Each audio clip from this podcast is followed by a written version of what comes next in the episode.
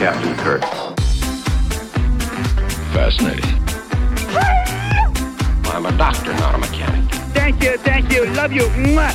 Most illogical. Aye, sir. Well, that was different. Yep, rousy, but different. Places, please. And here we go. Welcome, ladies, Jem'Hadar, bears, chicken, and things to episode sixteen of the Muppet Trek podcast. I'm Jarman. And I am Steve. We are here to compare, contrast, and confer about our two favorite franchises. And Jarman, what are those? The Muppets and Star Trek. And we Bam. do one-to-one reviews of The Muppet Show and Star Trek, the original series. And this week we have special Muppet Show guest Twiggy and the original series episode, The Galileo Seven. What a great name. And we got some feedback this week from uh, email of all places. Go figure, that ancient archaic wow. way of talking to people. We would love to have your emails, by the way, Muppet Trek at a play on nerds dot com. Uh, so it's from Paul Wright, a longtime listener of the, the network. Oh, yeah. Yeah, he says, uh, I know Steve is a Muppets fan, so I guess you will already know about this. What does he think about the return of Fraggle Rock? Uh, will he be showing Joyce, uh, Steve's daughter, any of the new show? And has he been watching any of the original or other Muppet-based shows? Uh, so what about that, Steve? Um, so I loved it. I thought it was really great. And it it's a very clever way to do Muppet stuff right now, especially in the, the like work from home. How are they bringing initiative? It back? Uh, it's all like, basically it was the, it was the Fraggles using these magic stones to talk to each other from far away since they couldn't be with each other. That's so cool. So it's very timely. Because of that, it's just all these one shots of just one Fraggle. None of them are actually in frame together. Mm. So because of this, they can send green screen equipment home to these performers and have them do a quick and easy setup. That's perfect. To record these things. Uh, and Sesame Street is doing some of the same thing. Um, but it's a very smart way to keep it going while we're in this current, you know, setting. Right. Isolation. uh, Joyce has not seen it yet, uh, though she is very well aware of the Fraggles. Her, her, one of her favorite books is No One Know, No One Knows Where Gobo Goes. Uh, and just the other day when we said she could pick a movie, she picked, uh, I've got, a, it's like an hour long thing of Fraggle Rock music. Oh, that's adorable. And the like sketches that go with it. So she, we watch that and sing along. It's real fun. Has she been watching other Muppet-based shows, he asked? Uh, no. She hasn't really given Dinosaurs a try. Um, she always says she wants to watch The Muppets, but she's always bored by it. Understand. The one from the seventies? Yeah, I understand. Maybe Muppet yeah. Babies. Try that out. Uh, but even when she liked The Muppets, like the movies, even that was like a year ago now. She's kind of fallen out of love. But Aww. Kermit, Kermit, her Kermit, is still one of her all-time favorite stuffed animals. Well, that's good at least. Yeah, we're keeping that real at least. You know what she's really been digging recently? The Dark Crystal series. Oh, that seems so dark and scary. She's too young. Uh, Joyce Joyce loves kind of dark, scary stuff. Her one of her favorite movies is Coraline. Oh, I, I don't even yeah. like watching Coraline. Yeah, exactly. Good for her, um, though. Yeah, yeah. So because of that, it's right up her alley. Well, very so cool. Thank you, Paul. Yeah, and Paul, we hope very you're staying safe during these crazy times as well. I'm excited for anything new for Muppets, Fraggle Rock, or anything, and I, I, I think the Fraggle Rock thing will be good. Who is this Twiggy person that we'll be talking about later? So, Twiggy, mostly known as a fashion model, and uh, a face that was everywhere from about sixty-six to seventy, uh, but really modeling only made up a small part of her career. After retiring from modeling in nineteen seventy, she took to the screen starring in the movie The Boyfriend, and she won two Golden Globes for it. She's been on Broadway and the West End. And uh, the year that she was on this show was the same year that she really started pushing herself as a singer. Mm. And she signed with Mercury Records. I but what does our generation know her from? Um, honestly, besides the fact that she's kind of part of the cultural zeitgeist, uh, she was a judge on cycle five through nine of America's Next Top Model. Mm-hmm. Uh, but in twenty nineteen, she was awarded the Dame Commander of the Order of the British Empire. Oh. For her contributions to fashion, which is a, a like honorary knighthood. So, but it puts her in league with like Dame Judi Dench. Right, right. And Dame Helen Mirren. Dame Twiggy. Or whatever her real name happens to be. Uh, so she's kind of part of the cultural awareness, though, I would right. say. But this episode is a doozy. The opening number is Dance. It's a chroma key nightmare mouth pink boa thing and a bunch of other disco boas. That's what I thought. It's like an acid trip, man. Uh, we get our first taste of the bat- backstage plot where Scooter tells Kermit that there is a phantom of the Muppet Show. Uh, he's brushed off, telling him that he's over-imaginative until an actor runs out of the dressing room screaming about there being a phantom. Next, we have Twiggy doing a press conference, which then turns into her singing In My Life by the Beatles. She is a lovely singer, but it isn't very Muppety, and it feels like they could have done a lot more than just a picture collage. Yeah, we'll discuss that later. Yeah.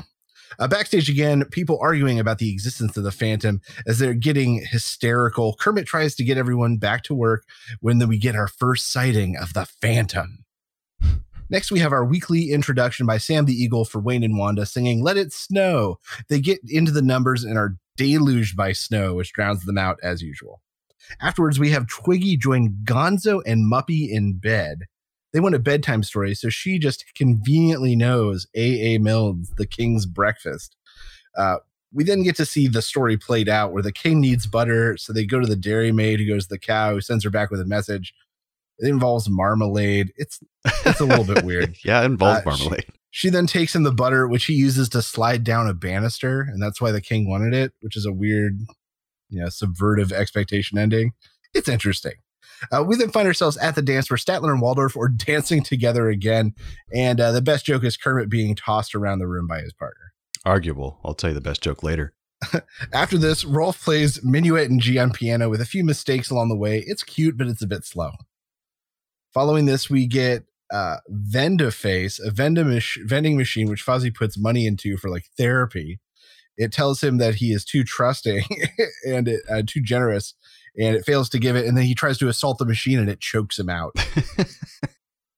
uh, backstage again, the Phantom is being discussed when Hilda screams, well, it's just Gonzo in hiding, hiding from the Phantom. But, oh, there's the Phantom suddenly next to Kermit. Kermit ends up running away, screaming himself. Up next, we have the Muppet News Flash, where a woman ate a tractor because of her iron deficiency, and then it ends with her eating the microphone. It was Twiggy, yeah. Twiggy. Backstage one last time, Kermit once again confronts the Phantom. He reveals that his name is Uncle Deadly, and he was a classic performer who was like booed off the stage and refused to leave, and now like haunts everybody with doom and gloom. Kermit runs into the gang, and it seems like it's going to be like a Scooby-Doo kind of moment where they're like, it was just George the janitor in disguise the whole time. But then they show the Phantom in the background. Oh, he's still real. Yeah. Finally, Twiggy and a yokel sit on a fence singing a country song, Ain't Nobody's Business But My Own. They're joined by the Go-Go La La Jubilee Jug Band on the chorus, and it's a nice up-tempo song to end, this, end the show on. Kermit closes out the show, thanking his guest star. Uncle Deadly comes out and takes the curtain.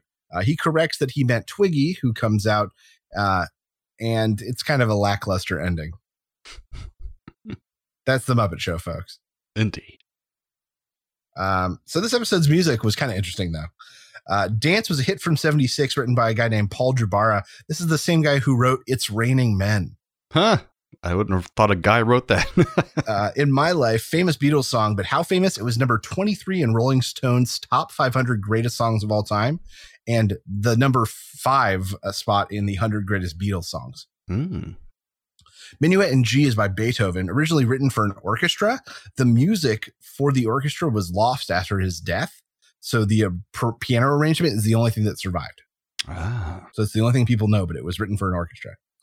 Uh, Ain't Nobody's Business But My Own, written by a guy named Irving Taylor, who was a kind of satirical songwriter from the mid-thirties to late fifties. He also wrote Pachalofica, which was featured uh, uh, which was featured in another episode that we reviewed. It was made famous by a guy named Soupy Sales.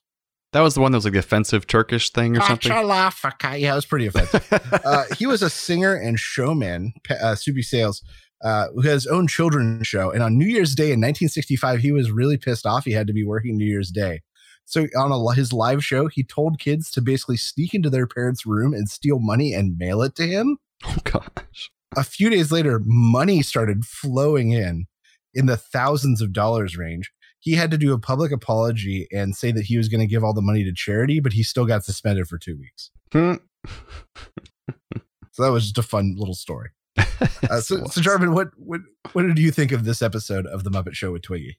Um, I thought it was another um, fun episode, kind of in the middle of the road, uh, because I think Twiggy, it's always that makes or breaks it is the host, and she dealt very well with the Muppets. I think she was very yeah, comfortable. I can agree with that. Um, I didn't know she sang at all. So when she started singing and she was pretty decent, I was like, okay, cool. This is all right. Um, I think that's the response everyone had. And that's yeah. how her career happened. Everyone's like, yeah, she's been in front of the camera. Oh, she can kind of sing. All right, I could do this. Yeah, this is enjoyable. That's all right. It's good to have somebody who's multi-talented as the host for this show. We've kind of found that out. Like if they can fit into a lot of a lot of masks, then that's a good thing to do for this show. Yeah. Um, the bedtime story thing was cute. I like that they went on and acted it out. There's some cool looking puppets for the king and queen. I haven't seen those before. Uh, those were actually classic Muppet puppets that oh. were used in a couple specials, including Hey Cinderella, gotcha. Which was an early Muppet television special. Yeah, those are pretty cool. They're very large and interesting. Oh, yeah. Um, and I'll, we were talking about the, the at the dance segment. The best joke was uh, with Sam the Eagle saying, what's worse if something's illegal, or what's the difference between something illegal and immoral? And mm-hmm. he says, you know, that she says, he says immoral things are bad, and I'm ill. I'm an illegal. I can't remember how he phrased it, but it was it made me right, chuckle. Right, but it was that he was a sick eagle. Right, so he's ill eagle. It was it was fantastic pun. Oh man, um, so memorable. And I really enjoyed this the simple thing of Ralph playing the piano, because he was just like playing really well, but he messed up and he made some little noises here and there. So it was very subtle, but I actually really enjoyed it. It was just kind of like a little human moment, you know, dog moment for him. So, German, I'm going to put you on the spot for a new question I'm going to ask. All right. Because you actually came up with a, this sort of by accident a few times ago. What was your, what, who do you think was your favorite Muppeteering? My favorite Muppeteering? Um, this week. Maybe not even your favorite number or anything, just the best performance. I mean, I have to always give it. I comment almost every time I watch one of the people playing the piano and matching almost what it should sound okay. like. Uh, if it's Doctor Teeth or if it's Ralph, it always impresses me the most, because I'm like, they okay, look like so he's Ralph, actually playing those pianos. Ralph's Minuet in G, then. Yeah, that'd probably, probably be okay. it. Okay, all right, all right. And if it was bef- uh, anything besides that'd be the king. The king puppet was pretty impressive. I've got to give it to the the mouthy fever dream at oh, the yeah. beginning. Even though it was a weird number, it was still a cool effect. And there was a lot of marionettes too, like um yeah. on sticks. I guess you call that marionette with the sticks that come yeah, I guess. around. A rod puppet. I rod puppets. There you go. Yeah. Um, and I, I I had to ask about. Well, there's also no talk spot this week, which I thought was yeah strange. no talk spot. Um, uh, there's also no panel discussion. There was no veterinarian's hospital. There was no um, Muppet Labs. But beyond that, I thought talk spot was like something they had every episode. But yeah, like no matter is, what, this is probably one of the more rare ones. That's strange. And something I wanted to ask you was, um, is this Phantom character now a regular character? Uncle Deadly. So to be, so we are doing this because the show first aired in syndication. Mm-hmm. We are doing this in the order aired in Britain, which is the order it would release publicly. Technically, Uncle Deadly showed up in the Vincent Price episode, which we'll review later in this, but in oh. the production order, it was actually earlier. So technically he was introduced in the Vincent Price episode. I see. But depending on what order you're watching it in, this is his first appearance. Well, I'm very excited about the Vincent Price episode just because it's Vincent Price. So that'll oh, yeah. be fun. But Uncle Deadly is a really great character, and one that I'm happy to see came back in, in the Jason Segel Muppets movie. Oh, yeah, that's right. And who voices him? Because he sounds really cool. He sounds like a professional voice no actor. Idea. Maybe Bill Barretta. I don't know. Yeah, he sounds like a professional voice I'm actor tired, of some man. sort. Just supposed to know these things, man. This is your Uncle thing. Uncle Deadly Muppets performer. Hey, let me Google that for you. Uh, at the time, it would have been Jerry Nelson. Oh, okay, cool. I can appreciate that. So I basically the whole episode overall, I thought was entertaining. I the only yeah the only part I really didn't like, like actively didn't like, was the first weird, trippy number. Uh, that was it. Everything else was fun. I, I was surprised seeing her sing like a country song at the end. That was enjoyable. Yeah, that was a bit strange. I liked it. So yeah, I'm not a, I'm not upset about this episode. What about you? Uh, I don't know. Bottom, like maybe two or three. I like how you're actually rating a lot of these episodes harder than I am. Well, my, my big issues are in my life was I mentioned this in, my, in the summary. It was kind of a throwaway. Yes, that could have been any show. That's true. It was kind of and like so it just dark. Felt really dumb. Really dumb. The king thing felt weird and out of place, though it was cute, I guess. Yeah. Um, I don't know. I don't know if there was enough stuff to keep me in. I could appreciate that. Especially missing the staples like veterinarian hospital or Muppet Labs or and the you know. yeah, the talk show and the talk spot, like it just yeah. yeah. So I think maybe for that reason it feels a bit empty to me. And out of place is a good word, yeah, or a good phrase for it. The only thing that could make it worse is if there was a Talking Houses. Those are always the worst. That's the only thing that could make it worse. And if Florence Henderson and Gary Busey just popped in there at some point. Hi! I'm on the Muppet Show. This is great. Get that chef out here and make me some eggs. I'm already a Muppet. Anyway, I can't feel my arms. Put rods on me. That's a throwback, folks, if you've been listening to the show this whole time. And if not, it's just a real good, fun Gary Busey impression. Yeah. Just good, clean, family fun here on a Planet Nerd. Everyone needs that in their Network. Lives. All right. So uh, I guess we'll move on to the Star Trek episode then. Yeah. Which episode did we do? We did uh, the Galileo seven, which is a very popular episode as well. A lot of these first season episodes, middle to late, are very popular and famous. Um, So here we have the Enterprise en route to deliver medical supplies to a Federation colony who is in need.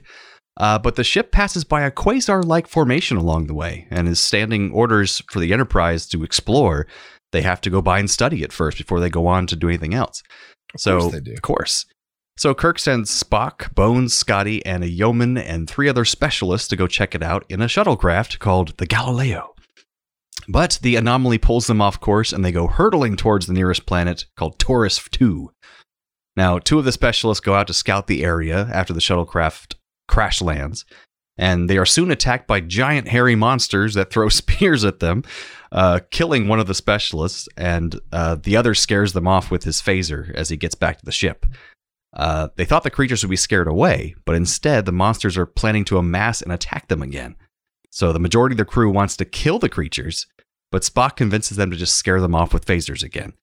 But this does not go well, and the another specialist is killed in the process. After trying to watch out for them, he gets killed as well.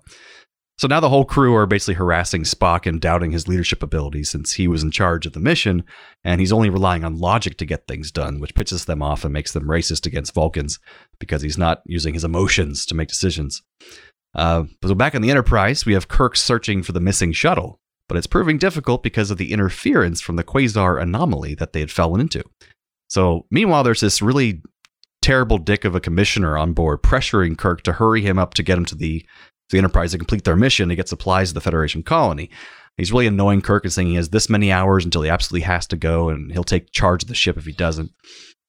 So Kirk tells him he still has time, so uh, he sends down two search parties on foot and another shuttlecraft to go looking for Spock and the gang.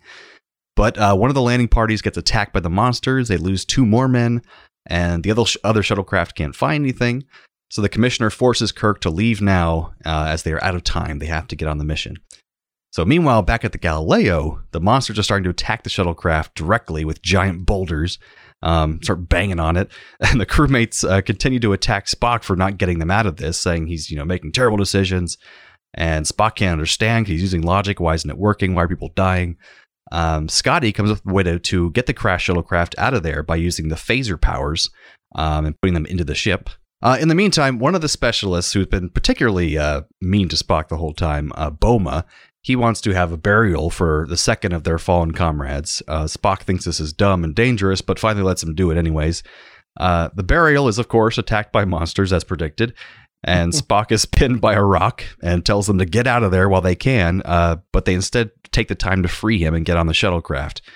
Um, they're finally able to take off, but once they get up into orbit, they are going to slowly come crashing down to the planet because they don't have enough fuel uh, to last very long. So they're hoping that, you know, they can just get word out to the Enterprise. So Spock decides to dump the remainder of the fuel from the shuttlecraft, producing a giant flare, and Sulu sees the flare, and the Enterprise is able to turn around just in time to get them before the shuttlecraft blows up. And then they on, they're on the bridge again, and they all get one last laugh at Spock for being non-emotional, and uh, they think he's, his act of desperation and emotion at the end there was uh, human emotion, but it wasn't. It was him being his logical. His purely human moment. Oh, of course. And oh, we all have a laugh at Spock. So that is the episode, A Good Time for All. Uh, so that's from a little trivia from this episode. This is the first Star Trek episode to focus around Spock rather than Kirk as the main character for the in the A story, which is pretty cool. And this episode was partly drawn from Spock's breakout popularity that had happened early in the show's run because he was getting sometimes more popular than Kirk, which pissed off William Shatner quite a bit. Oh, I'm sure. Even though they stayed good friends. Um, After this episode was filmed, no new shots of the shuttlecraft miniature were ever taken again. So every shuttlecraft shot used in this show was this episode was used throughout Came the rest of the it. series. Wow. But now if you watch it on Netflix, you won't see that because they use. I was so sad. I would rather they had the original crappy one Aww. than what they had on Netflix. Well, if you if you have C B S All Access, for some reason, C B S only has rights to the original version. Okay. So you can see it on there if you did that. Um, so the producers, um, so much like the performance of the guy who played Boma, the African-American guy who was a dick to Spock, who I thought was actually very good in the episode. Um, they wanted to bring him back, but he was assigned another T V show, so he couldn't come back. So that's why we didn't see him okay. again, because he didn't die in the episode, surprisingly. Um, and contrary to the Star Trek trend, all the deaths in this episode are gold-shirted crew members, not red shirts. So Whoa, that's, that's okay. important. Uh, and in the book uh, called Dreadnought, they expand on Boma, Lieutenant Boma, and say that he, under this command, he got so pissed off at Spock that he became an alien-hating bigot, and Scotty had to push to get him court-martialed to get him wow. out of out of Starfleet. So that's just Brutal. an interesting little factoid. So what do you think of this episode, Steve? Uh, so this is not my favorite episode in that it's not the most interesting villain. It's not the most compelling storyline, but I think that this is my favorite episode in that I think it's the best maybe acted thus yeah, far. That makes sense. I felt better, maybe emotional connection with the characters uh, because all the things I liked are, are sort, sort of around center theme where like you get to see Spock without Kirk, right? Which is obviously the point of the episode, but I think they succeeded. Uh, Bones' allegiance tested. And you really got to see DeForest Kelley range out a bit. Mm-hmm. Uh, and you get nice to see Kirk have some of the answers to, and it's interesting to see his dynamic and domain change a little bit. Yeah. So I, th- I think it, everyone got to push outside of their normal shtick, and it was nice to see everyone kind of do it in one episode. Probably because Shatner's not able to chew up the scenery, and they can't. They can actually act a little bit. um, the thing I maybe disliked is there wasn't enough action on the planet. And it was almost like they didn't know how to write a plot not about Kirk. Hmm. And they were like, ah, crap, we got to figure this out for off weeks. When he can't be in the whole episode. Right, right. So this just felt like maybe a poor experiment in their first attempt at like, oh, no, this week it needs to be a, a not Kirk episode. I see. And there was action on the planet. It's just a matter of. There was, but there was a lot of like them on the floor of that shuttlecraft while it jiggled, like a lot. Mm-hmm. There was too much counterplay with the um, with the ape men, but it was also indirect. It just it all felt very stretched. I wonder if part of that was affected by I read in the trivia as well that the person who created the ape faces. The uh-huh. faces were so scary that the censors said they couldn't show them directly or very close up, so they might have yeah, had to like. Didn't. They might have had to cut a lot of shots for that. Okay, um, well, that might explain it. Somewhat. It was just weird. Yeah. And there was a weird wipe when they when he went down into the pit and it was foggy mm-hmm. with a crewman, and it pulled up because clearly they had a dead body there, and the sensors went, you can't show it. Uh, that was in the trivia as well, actually. They they cut that shot. Yeah, they had to. Like it was just, but it was so visible that that's what happened. I didn't even notice. It was so gross. I actually rewound it. Went, whoa, what just happened? That's the guy that got like impaled. I think so. Yeah. Yeah. um. So maybe there just wasn't enough B plot to have the B plot run it. Makes sense. Well, do you think this is kind of a middle of the road then? This is probably more top of my pile. As I said, this really was, I probably think the best acted episode so far. So because of that, it, it deserves the top spot, I think. Nice. I can appreciate it. Even if that. The rest is maybe not. As lack, you know, a little lackluster. Yeah, I could totally agree with that. I love having Bones and Spock getting a chance to like flex their muscles a bit and acting wise. Yeah, not be just Kirk. The Kirk show. The Kirk show. uh, well, German, I've got some. I've got a great Trek connection this week. I'm excited. Okay, you ready for this? Mm-hmm. Twiggy got married to an actor named Michael Whitney. In nineteen seventy-seven, until he died in nineteen eighty-three, uh, Whitney appeared on season two episode of the original series, A Private Little War. Oh, that's right. And he was a kind of successful actor, mostly in like Westerns and that kind of stuff. Well, we'll finally get to that episode at some point. Yeah, eventually we will. And we'll talk about uh, Twiggy. But that was the that was the only connection I could find. And then you can use that connection again when we get to that episode. Oh, yes, I will. And everyone will have forgotten. Perfect. Even us. Um, well, we have some similarities from these two episodes. Uh, I put down that a Kermit says to the Phantom of the Muppet Show, "You must have a logical explanation for being here." Then he finds out that there is not, and that freaks him out. Just how when Spock thinks he can logically oh. figure out these wild creatures, and then he's freaked out that they don't act logically. That is such a good one. I can't believe I didn't catch that. But you're right. I liked it. There must be a logical explanation for if there is something to my left. Yeah. Holy crap. Good work. Uh, both feature a fearsome creature stalking the main characters. That is the very weird true. Ape things in the original series and the Phantom in the Muppet Show. I literally put both episodes have a monster stalking people throughout the episode. That's what I put down. uh, my other similarity is Fozzie and Gonzo in, are in charge of opening the show, which isn't usual, just like Spock is in charge this episode, which also isn't usual. That's perfect. That makes a lot of sense. Might as well be the same show. I mean, it really is. They're being so lazy here. Yeah. Thank God we're helping them. Oh, what is oh, that? No, what's that? I don't know. That's so weird. Transporter malfunction. So now we're doing a transporter malfunction where we transport uh, one or two characters from one show to the other show to take the place of those characters. So what have you got this time around, Steve? So this week uh, for coming uh, from the Muppets, Uncle Deadly comes over and replaces Lieutenant Boma. Mm-hmm. And just grandiosely questions all of Spock's moves. Totally Where are see. you coming, Captain? It is your job to bury the dead. Must you be so logical? Oh, is that your plan? uh, I put that Specialist Boma and the commissioner guy on the ship could replace Statler and Waldorf because they're both a couple of sour grapes, grumps, and they'd fit in perfectly as some angry hecklers.